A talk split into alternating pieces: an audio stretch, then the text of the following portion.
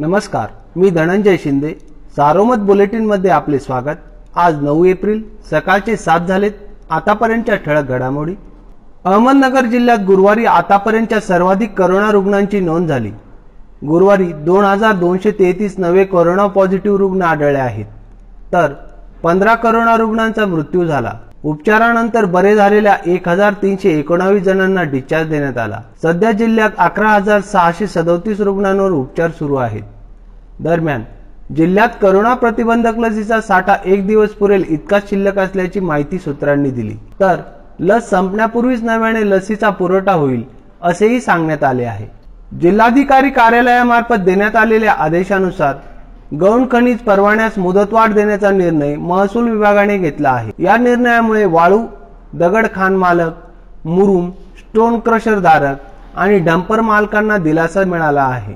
करोनाचे प्रमाण वाढत असल्याने पहिली ते आठवीच्या विद्यार्थ्यांनंतर आता नववी व अकरावीच्या विद्यार्थ्यांनाही परीक्षेविना पुढच्या वर्गात प्रवेश देण्याचा निर्णय दोन दिवसांपूर्वी राज्याच्या शालेय शिक्षण विभागाने घेतला आहे.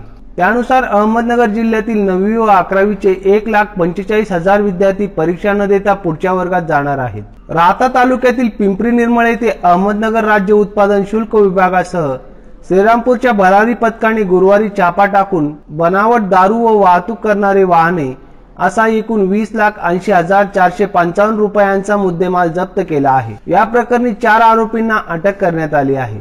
राहुरी शहरातून अपहरण झालेले पत्रकार रोहिदास दातीर यांची निर्गुण हत्या केल्याप्रकरणी चार जणांवर गुन्हा दाखल करण्यात आला असून त्यातील एका आरोपीला काल मध्यरात्री राहुरी शहरातून ताब्यात घेण्यात आले आहे. तर उर्वरित तीन आरोपी पसार असल्याची माहिती पोलीस सूत्रांनी दिली. या होत्या ठळक घडामोडी. सविस्तर बातम्यांसाठी वाचत राहा दैनिक सारोमत किंवा भेट द्या देशदूत डॉट कॉम या संकेतस्थळाला. नमस्कार.